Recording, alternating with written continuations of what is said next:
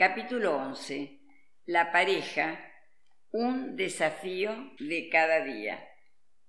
Cuando finalmente nos encontramos solos, liberados de los conflictos de nuestra vida en pareja, experimentamos paradójicamente una sensación de mutilación. No sabemos muy bien qué hacer y nos replanteamos preguntas esenciales. ¿Cómo no equivocarnos nuevamente? ¿Qué queremos? ¿Quiénes somos?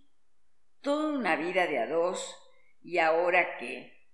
Incluso aquellos que anhelaban intensamente separarse, el día que ven realizado su deseo, experimentan sensaciones similares. Al producirse la separación, afloran rasgos de carácter hasta entonces ocultos o pocos desarrollados. En esta particular situación de crisis, como en tantas otras, nuestro niño herido vuelve a manifestarse. Se revive la sensación de abandono e incomprensión, y de nuevo somos víctimas de un lejano dolor que hoy sufrimos con la misma o mayor intensidad. Volvemos a sentirnos sin capacidad de reacción, dependientes del deseo ajeno, sin confianza en nuestras decisiones, desorientados, confundidos. En este punto es indispensable iniciar una elaboración de la ruptura del vínculo. Es una tarea difícil, pero constituye el único medio para vivir una evolución y no estancarnos en el pozo de nuestras heridas. Cuando quedamos paralizados en la crisis, Incapaces de superarla o de elaborar el duelo, la vida se torna muy difícil y dolorosa. Es necesario buscar la relación entre lo acontecido en la vida de pareja con aquellas situaciones anteriores al matrimonio aún no resueltas.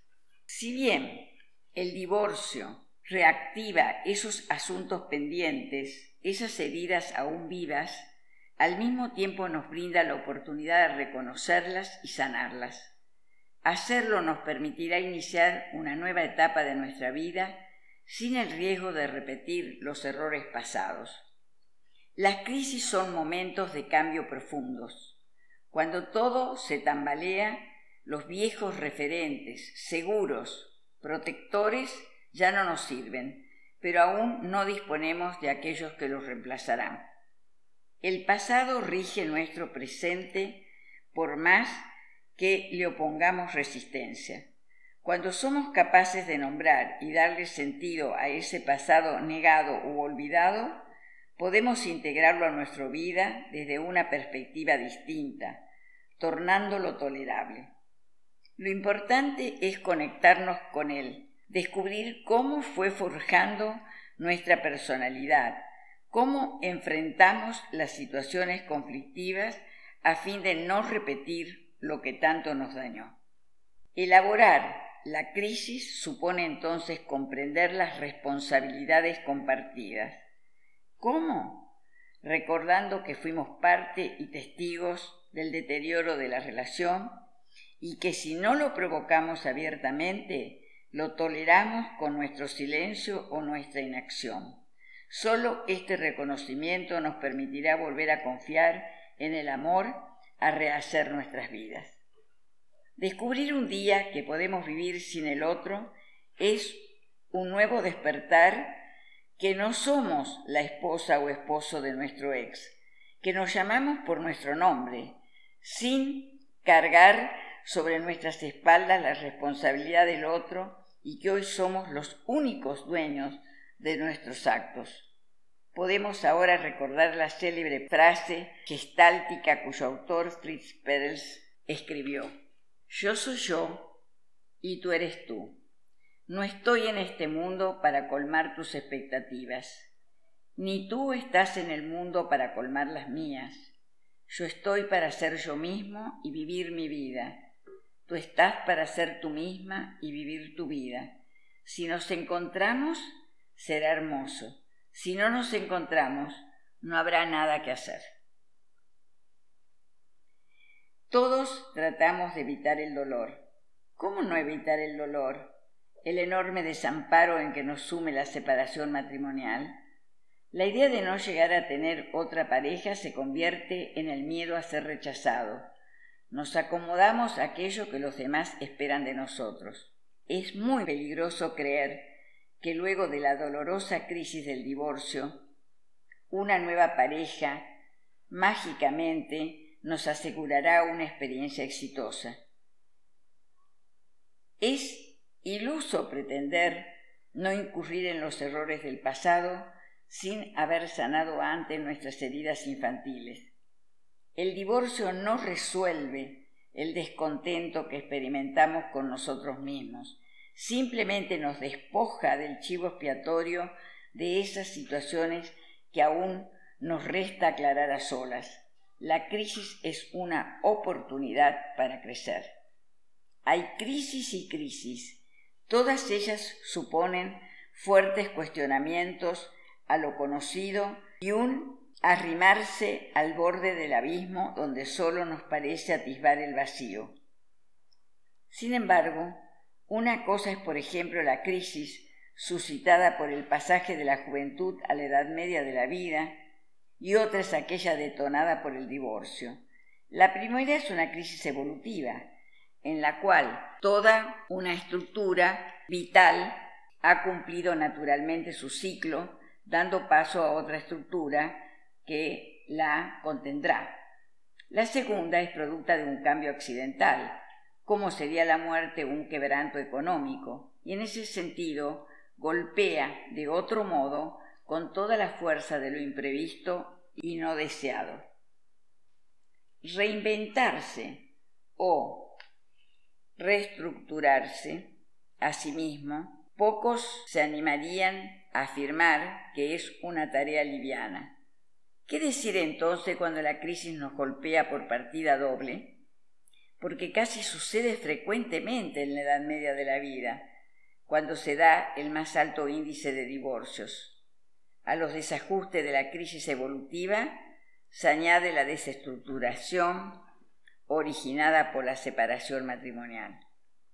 Si bien la menopausia o la andropausia no ha llegado todavía, tampoco son ya un punto lejano en el horizonte. Nos preocupan los primeros signos de decaimiento físico tanto como el recuento de nuestros logros afectivos, laborales, económicos, dilemas espirituales, estupor ante la falta de respuestas existenciales absolutas. Todo confluye para que nuestra vulnerabilidad especial supere a la omnipotencia típica de esa juventud en la cual fuimos puro proyecto e impulso productivo. También los hijos nos ponen por delante el espejo temporal implacable. Han crecido ya, no, no nos requieren igual que antes. A partir de los 30 o de los 40 años, hay una elección de lo fundamental en detrimento de lo superficial. Ya no nos llevamos el mundo por delante, queremos saborear la vida, y no es ajeno a esta vivencia el súbito saber que esa vida es una sola, y no dura para siempre. Ha llegado la hora en que tanto el hombre como la mujer quieren dejar de vivir para el debo o no debo. Están más dispuestos a tomar contacto con sus verdaderos sentimientos. Es en este punto donde se acentúa la crisis de la pareja. Si seguimos dando vueltas en círculos encadenados a preguntas para las cuales no, no encontramos respuestas, si nos sometemos a nuestro crítico interior sin intentar enfrentarlo, solo emergerá el lado oscuro de nuestra vida, con frases como estas. No sé por qué fracaso siempre. ¿Por qué siempre se me acerca un agresor? ¿Por qué siempre me mienten? ¿Por qué siempre se aprovechan de mí? ¿Por qué no podemos comunicarnos? ¿Por qué vivo tan pendiente de lo que dice el otro? La superposición de cuestionamientos individuales y del vínculo conforman un nudo difícil de desatar. Trenzados en discusiones estresantes, a cada uno por su lado, marido y mujer, enarbolan privadamente sus interrogantes. ¿Qué sentido tiene mi vida? ¿Esto es todo lo que logré? ¿En qué quedaron mis sueños de juventud? Y la pregunta tan temida, ¿dónde ha ido a parar mi pareja? ¿Estoy a tiempo para empezar algo nuevo? Hay matrimonios que encuentran ese algo nuevo dentro de la relación, una vez que han capeado el temporal y logran introducir cambios en la convivencia, cambios del vínculo que responden a las modificaciones individuales. Otros cierran los ojos ante el resultado de este balance íntimo o atribuyen a la otra o al otro la responsabilidad de sus propias frustraciones y así se las ingenian para seguir juntos e infelices hasta el fin de sus días, y también están los que se separan. Podemos negar la crisis, hacer como que no existe, también podemos someternos a ella como formas de vida, pero existe otra posibilidad, enfrentarla dándole sentido.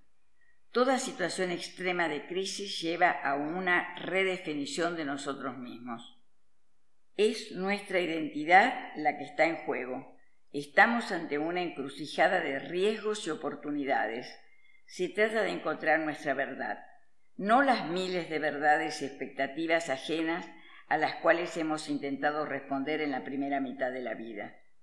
Para los divorciados que sufren la doble crisis marcada por los cambios evolutivos, más aquellos otros productos de la separación, muchos aspectos de su vida son nuevos e irreconocibles. No son solteros ni casados. Todavía no saben muy bien cuál es su rol. No se sienten los mismos de antes y el resto de la sociedad tampoco los mira de la misma manera.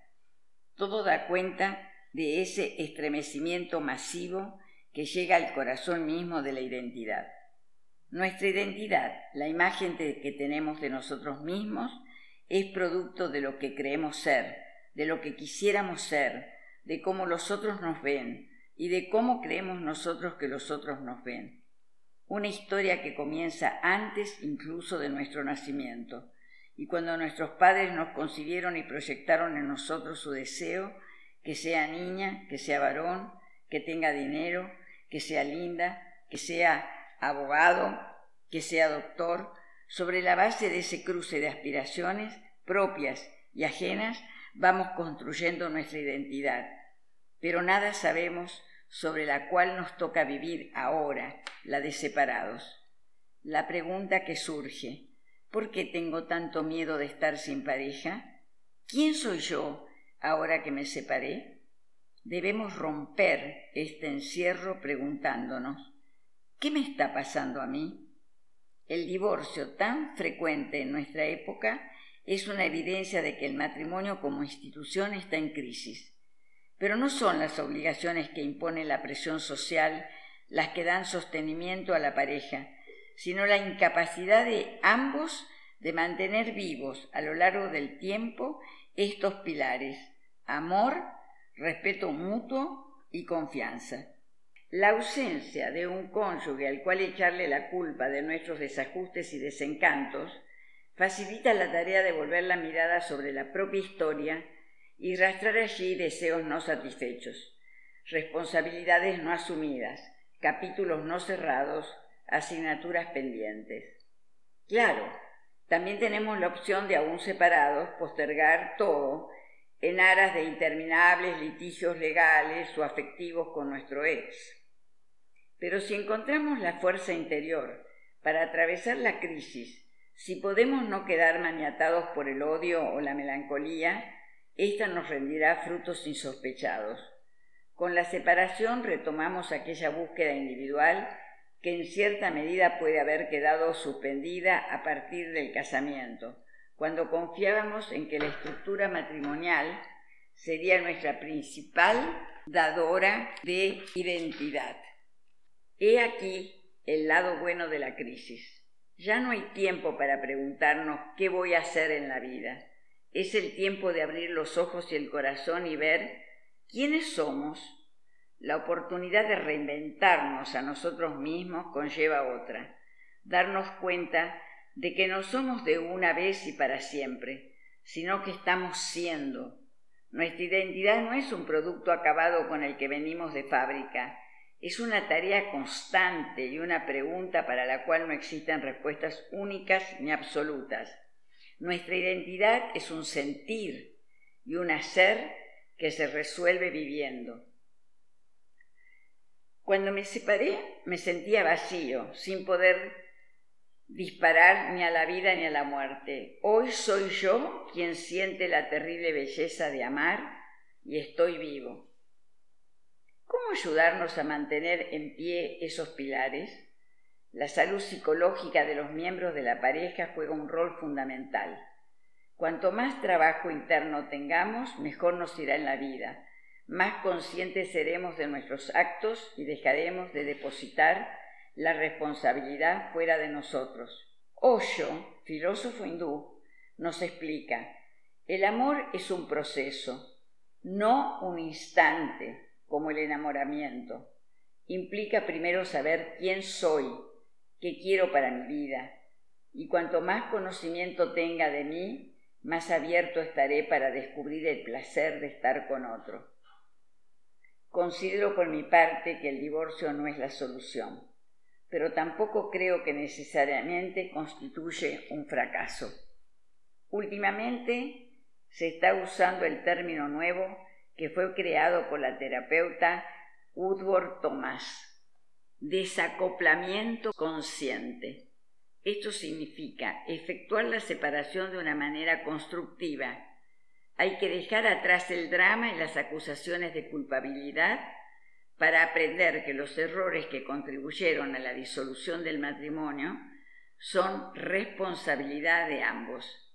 Aprender de los errores y sentar las bases de una buena relación después del divorcio es muy importante cuando hay hijos. Los padres no se divorcian de los hijos. Los pasos a seguir para una separación consciente o desacoplamiento consciente son no estancarse en la revancha. Somos responsables de nuestras actitudes. Identificar tus falsas creencias fortalecer tu autoestima, sanar las heridas de la niñez, trabajar en lo que deseas hoy, quién soy y qué quiero para mi vida, lograr una comunicación respetuosa con el ex, no recriminar, transformar la negatividad y el odio en respeto y sanación emocional. Si el divorcio no se enfrenta con los conflictos no resueltos, si todo aquello que no se pudo ver ni vivir a su debido tiempo vuelve a ser puesto sobre el tapete si logramos identificar las heridas de la niñez, entender qué es lo que demandamos al otro, qué es lo que nos faltó, desde ese conocimiento seremos capaces de efectuar elecciones cada vez más asertivas. Entonces, la crisis del divorcio nos habrá brindado una inestimable oportunidad para sanar, crecer y no repetir errores pasados. Al fin de cuentas, lo que no le perdonamos al otro es habernos dejado a solas con nosotros mismos. Estoy convencida de que en esta etapa el trabajo grupal es un maravilloso camino para facilitar la búsqueda de nosotros mismos, sobre todo en los talleres en los cuales tuve oportunidad de trabajar con muchos hombres y mujeres Después de la lectura de este libro, creo que cada uno de ustedes podrá concluir que la vida es una y hay que vivirla intensamente. No podemos vivir para el otro, pues dejamos de ser nosotros, ni tampoco adaptarnos a una vida de sacrificio, postergación, infelicidad, sin intentar al menos tomar las riendas y luchar por un cambio. No hacerlo socava nuestra autoestima cada vez tenemos menos fuerzas para intentarlo. Para superar estas situaciones tan arduas y dolorosas, seguramente necesitaríamos ayuda profesional, pero sobre todo mucha autorreflexión para entender cuál ha sido el camino recorrido, reconocer las piedras con que tropezamos, reconocer cuál fue nuestra parte de responsabilidad en lo ocurrido hasta ahora y volver a confiar en nuestras fuerzas, tener claridad en quién soy y qué quiero. No se trata solamente de intentar rehacer lo que no hicimos bien, Hay muchas otras opciones que debemos considerar. El representarnos o reinventarnos nos puede ofrecer alternativas antes insospechadas. Ahora nuestro desafío es atravesar la crisis y seguir creciendo. El problema del matrimonio comienza cuando en lugar de estar enamorado de tu pareja, uno está enamorado de la imagen de lo que debería ser tu pareja. Cuando se empieza a exigir lo imposible, comienza el resentimiento, el juego de las culpas, las irritaciones, la violencia. Autor Fritz Perls.